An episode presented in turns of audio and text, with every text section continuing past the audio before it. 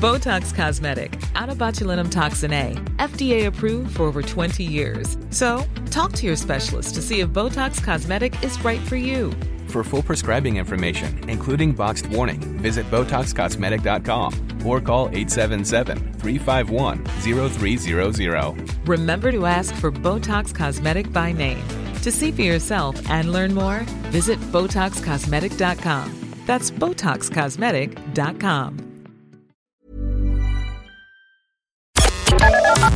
The Opinion Line on Cork's 96 FM. I'm reading a, great book at the moment. Uh, it's it's a tome. It's a really thick book, but it's a super book. It's a book called Haughey, and it's written by Professor Gary Murphy the School of Law and Government at DCU.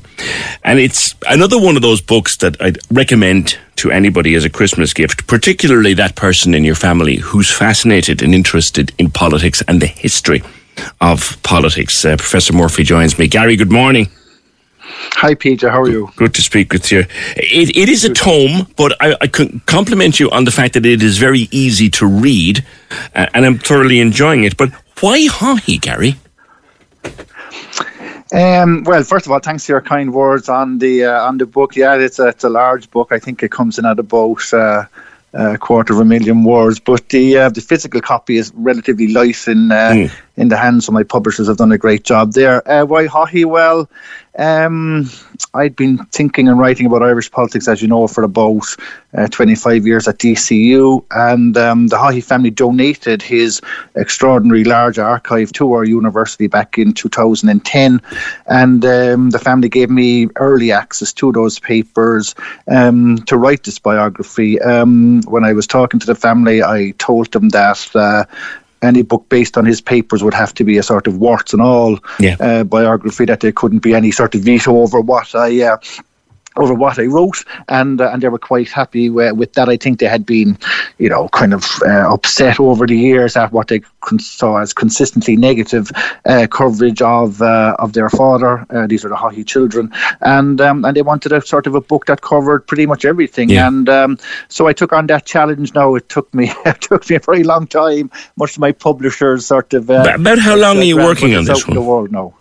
So, uh, I started at about 2014. Right. Um, I interviewed uh, in the early days. I interviewed people like uh, Maureen Haughey, uh, Charles Haughey's wife, his brother, uh, Father Owen Haughey, who was a member of the Oblate Order in um, in Inchicore here in uh, in Dublin, and uh, and then the papers were catalogued by the university. I think sometime around 2018, and I spent probably uh, a year of my life going through dusty boxes yeah. in the. Uh, so, so would this Gary be the first biography or attempt at a biography of Haughey that has had access to his personal archive? Yeah, right. It is, yeah, and uh, and those papers will be made public by our university uh, in early 2022. The idea is that uh, there's a 30-year embargo on his papers, a 30-year rule that uh, people, historians like myself and others, uh, can't access the papers until 30 years. That yeah. note ends in February 2022, and the university will slowly make the papers available both physically in the university and hopefully digitally. And they're sure. a wonderful source because they're not simply about letters to the great the good to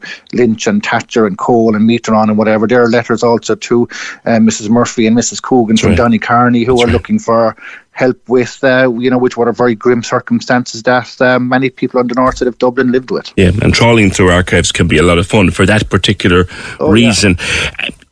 Even though I've followed politics since I was a, a, young fella, Gary, and I remember how he came into power, and I remember him being Taoiseach and all these things. There's an awful lot about him that I would have forgotten and that people would have forgotten. Like he took four attempts to get elected. Oh yeah, so like Haughey is no overnight sensation in the uh, in the nineteen uh, 50s. He first gets involved with Fianna Fáil in 1948. Uh, he sort of volunteers during the, the February general election of that year. Uh, he runs then in 51. Uh, he loses. He runs in 54. He's also a by election candidate uh, in 55 or 56, sorry. But he also loses a corporation seat. Now, I mean, it's one thing not to get elected in a, a large constituency in the Dáil, but to lose your corporation seat, which he did in 1955, was a terrible blow. And he ran again in 57 and if he had lost then I think the, the Irish history would have been much different because he would have then had got the reputation of being a serial loser um, but once yeah. he was in the Dáil he then topped the poll at every subsequent election right. until he That's until right. he retired in 1992 yeah and with huge just huge personal votes uh, for him and uh, and for Fianna Fáil yeah. on, uh, on the north side of Dublin he had an enormous personal vote and Antoinette recalls uh, a story from for example a baby shop in Coolock and if anyone was stuck for a pram, he'd give them a code to go and buy something, and the uh, shop would just write the code down. And he'd pay for it. He was massively popular among his constituents. He was also, I knew he was an accountant. I didn't know he was a barrister or that his entire education was funded by scholarships. He was a clever man. Oh yeah, he was. So just on the um, on the sort of the baby stuff and the the presents, yeah, and, and many people would be aware of the, the sort of famous uh, turkeys at Christmas, uh, which was a thing he started doing in the uh, in the early 1960s. And like I found some very interesting out, including that many people uh, didn't want a turkey for Christmas. They wanted a chicken simply because they hadn't an oven big enough to cook a turkey in. Um, you know, it gives some idea of the poverty around uh, Coolock, Artane, uh, Donnycarney, where he, he grew up. Yeah, his his parents moved to to Donnycarney in the so many people would know it. They're sort of in Collins Avenue in Dublin in uh, 1933 when he was seven. Um, his father was to use the word at the time, invalided out of the army in 1928 um, as a relatively young man. Mm. And for instance, his brother Owen, who was born in 1934, never saw his father uh, walk. So the Haughey brothers, there was four of them, lifted the father up and down their That's sort right. of uh, their their terraced house. Um, so they had a relatively tough. Um, uh, upbringing. Now, he did. He did come. To be fair, he did come from poverty. He did come from Oh, a yeah, very, very deprived background. You know. Yeah, no, it was a, it was a, certainly a tough upbringing, and, and certainly in contrast with someone like uh, his great sort of political enemy Garret FitzGerald, uh, who was sort of born into privilege on the other side of uh, of the city. It, it was difficult for the Haughey uh, family. Now, in 1938, I think listeners might be interested. Now, he comes first uh, out of 500 uh, applicants in the Dublin Scholarship Exam, Wow. and the, the great sorry beauty of that exam was that it allowed children of the um, of the working classes and of the poor to attend secondary school. Remember, there's no free secondary education until uh, the late 1960s, and uh, and he benefits from that as his brother did the year before, and that allows allows him them to go to the famous school Joey's uh, St right. Joseph's in in Fairview, where he is. Uh, successful both academically, but also he was a very good um, he was a very good GAA player, and uh, I think Cork listeners, well, I'm not, and it's great to be talking to the homeland PJ. uh, he played in the 1943 uh, Leinster minor final, which was the uh, the curtain raiser to the 1943 All Ireland hurling final, which his other great enemy, of course, Jack Lynch, Yeah. uh, played in that midfield uh, when Cork were in the middle of Yeah. their uh, their four in a row triumph. So um, it's just a little interesting footnote. But he was a very good GAA player. Uh, as well until he got sent off in a game in his early 20s Did he hit a linesman or something? And never played again. Now, le- played as, again as a that. legislator, I mean, the Succession Act, like that a wife had a right to inherit from her husband. The death penalty, he was part of the abolition of the death penalty. Free travel, which everyone talks about. Family planning for, for, for married couples. Like all of that can be put down to Charlie Haughey. But you make the point in the book that there was a very big difference between the private Haughey and the public Haughey. And I think at the end of his life, or in the later years of his life, the private Haughey with the thanks for that big fella and all the money that was flying around, let's face it, the brown envelope culture, that caught mm. up with him. But he went from being like that hugely popular, massive vote, to be fair to him, an exemplary legislator, a very clever man. He came from being seen, Gary, and the arms trial in the middle of it all. By the time he died, I think most people saw him as a bit of a gangster. Oh, completely, you know, and I, I don't shy away from that in the. Uh, You don't. In fairness to you, you don't. And yeah, and, and allegations of corruption certainly uh, swirled around him. Now he he denied that any of the monies he ever received, and, and we know uh, from the Moriarty Tribunal that he received in and around at least nine million pounds that the tribunal could trace, and there certainly was probably more money that the tribunal wasn't able to trace. Uh, Haughey and his sort of defenders, including his family, who have a website um, dedicated to him, uh, argued that uh, the Moriarty Tribunal was wrong. That yes, he got this money, but there was no uh, favours uh, in return. I, I, make the point in the book that many people, you know, think this is stretching yeah. Uh, credulity, and, um, yeah. and, certainly he did. PJ leave himself wide open to. Um, to allegations of impropriety because um, he was taking money. Uh, we know, for instance, Ben Dunne gave him. Um, uh, gave him three checks uh, totaling over one million uh, pounds uh, and Margaret Heffernan called to concede Ben Dunne's sister, uh, looking for that money back on the grounds that it actually wasn't uh, Ben Dunne's to give, that it was actually Dunnes Stores money, as I think from Ben Dunne's uh, own money. How he never expected that the sort of um, the family feud between the Dunnes um, would basically lead to his um, his downfall and and his ruination, and what was a very difficult uh, you know, um, last last decade of his life. He he retires in uh, from the Dáil in 1992 when he is sort of ousted in the phone tapping yeah. uh, scandal that re-emerges. Uh, he thought his retirement would be relatively uh, sedate, I suppose. He gets cancer in 1990 uh, four, which he has then over the following uh, decade. But once the tribunals came coming in, the sort of um, 96, 97 period, it was it, it, then became very difficult for him. And of yeah. course, to talk about the private life, we then had the famous revelation of the. Uh, uh, of the Terry Keane affair, um, yeah. uh, extramarital affair, which again he, he didn't want to come out, although uh, Terry Keane said to Gay Byrne famously on the Late Late Show in May 1999 that he, he, he didn't mind, but he certainly did mind as far was, as uh, my research shows. Yeah. There was there was there was ructions. There's one very funny part in it, um, Gary. I threw my head back and I laughed. But the night that he became Taoiseach and and his kids went on to celebrate by going to the pub themselves while he went home, and he said to them, "Whatever you do." Don't get arrested. I, I, I honestly thought that was so funny. At the end of it, though, your view of him before you went into writing the book and your view of him after the writing the book, has that changed?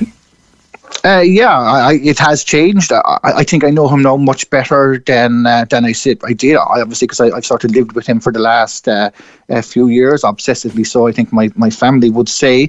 Um, and I do understand him, I think, a bit better, although I think it's probably not that no one will ever understand everything that was going on in that sort of uh, perhaps Machiavellian uh, mind, and a mind that certainly was able to compartmentalise public uh, and private, as I point out in the uh, in the book. I mean, he was, in many ways was the sort of, you know, the giant political figure of sort of our childhoods throughout the mm. 1980s when he had the great battles with, uh, with Garret FitzGerald. As you said, there's some very strong legislative accomplishments, but there are significant uh, public policy failures, particularly in the economy in the 1980s. Many people hold him responsible for the sort of culture wars uh, in the 1980s with over abortion and uh, and divorce. Yeah. You know, people complain that he, we know now he was having an extramarital affair when he was lauding family values, and, and right. so it's a very um, it's a very complex uh, life. But I think I understand it uh, mm. better. You know, I, I, was asked recently, do I have um, sympathy or empathy? And, and I think I probably probably uh, do much more, much I do now than I certainly did at the beginning. Yeah. I mean, I, I, wrote in one of the newspapers last week, page. What I was trying to do in this book is to uh, humanize him. I mean, he in one way is the great sort of uh, caricature, uh, you know, famously lampooned by uh, Dermot Morgan and the Scrap Saturday people in the um, on RT in the late eighties. And we see Oliver Callan's impressions on Callan kicks the years. Um, and I wanted to sort of humanize him um, because I think there is a, a there is a, a human uh, story there. For instance, I write in the book about Cork and the the occasion when he famously went to Jack Lynch's funeral in That's October right. yes. uh, of 1999 and was sort of booed and jeered as his state car uh, travelled through the city on the way up to uh, or back from Shandon Street for the, the North Cathedral. And um, you know, and that was a very difficult time for him because he was also um, uh, facing uh, criminal charges over yeah. Uh, revelations from the um, from the tribunal. I remember and, being, and being at that funeral actually and seeing that seeing that booing. So, in in a word, like Gary, to finish, uh, giant or gangster or bit of both. Uh, well, political giant certainly. I wouldn't use the word gangster, but he certainly did leave himself open to um, uh, to, to what happened to him, and yeah. he, he, he can he bear serious uh, fault and culpability uh, of him. I mean, some people will never change their minds that he was, you know, basically corrupt. Uh, but what I tried to present in this book is a, a, picture of a man who I think did come to dominate uh, modern Ireland and to show him in uh, in all his flaws. Okay, listen, um, it's a great read. Before I go, yes, Peter, Gary. before I go, I wonder could uh, would you just give me the, uh, the time just to say hello to my mum? My mum is uh, in hospital in CUH at the moment, and uh, I just wanted to say a shout out to her. I think she's listening, and uh, to thank to her uh, doctors and nurses there, and I think one B who are who are looking after. So if you would give me that, Leave, I'm very grateful. Be delighted to do that, Gary. You've just done it so well. Thank you very much, Professor Gary Murphy. Uh, Professor of Politics at DCU School of Law and Government, uh, proud Corkman and author. It's, it's a fascinating read if you have any interest in the history of Irish politics in modern times. Fascinating read. Author of Haughey. It's a great gift for anybody in your family who is a bit of a political geek for this Christmas. Corks 96 FM. As humans, we're naturally driven by the search for better. But when it comes to hiring, the best way to search for a candidate isn't to search at all. Don't search, match with Indeed. When I was looking to hire someone, it was so slow and overwhelming. I wish I had used Indeed. If you need to hire, you need Indeed. Indeed is your matching and hiring platform with over 350 million global monthly visitors, according to Indeed data, and a matching engine that helps you find quality candidates fast. Ditch the busy work. Use Indeed for scheduling, screening, and messaging so you can connect with candidates faster. And Indeed doesn't just help you hire faster. 93% of employers agree Indeed delivers the highest quality matches compared to other job sites, according to a recent Indeed survey. And listeners of this show will get a $75 sponsored job credit to get your jobs more visibility at Indeed.com slash podcast. That's Indeed.com slash podcast. Terms and conditions apply.